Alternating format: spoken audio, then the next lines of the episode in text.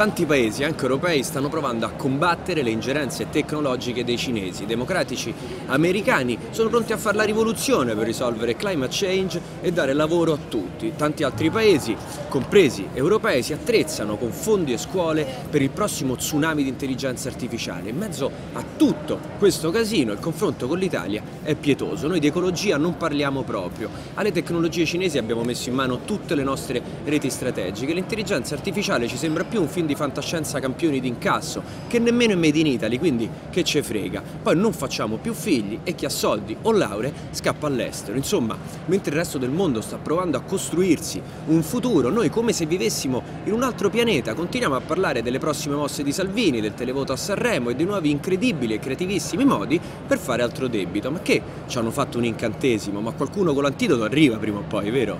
E questo è un minuto.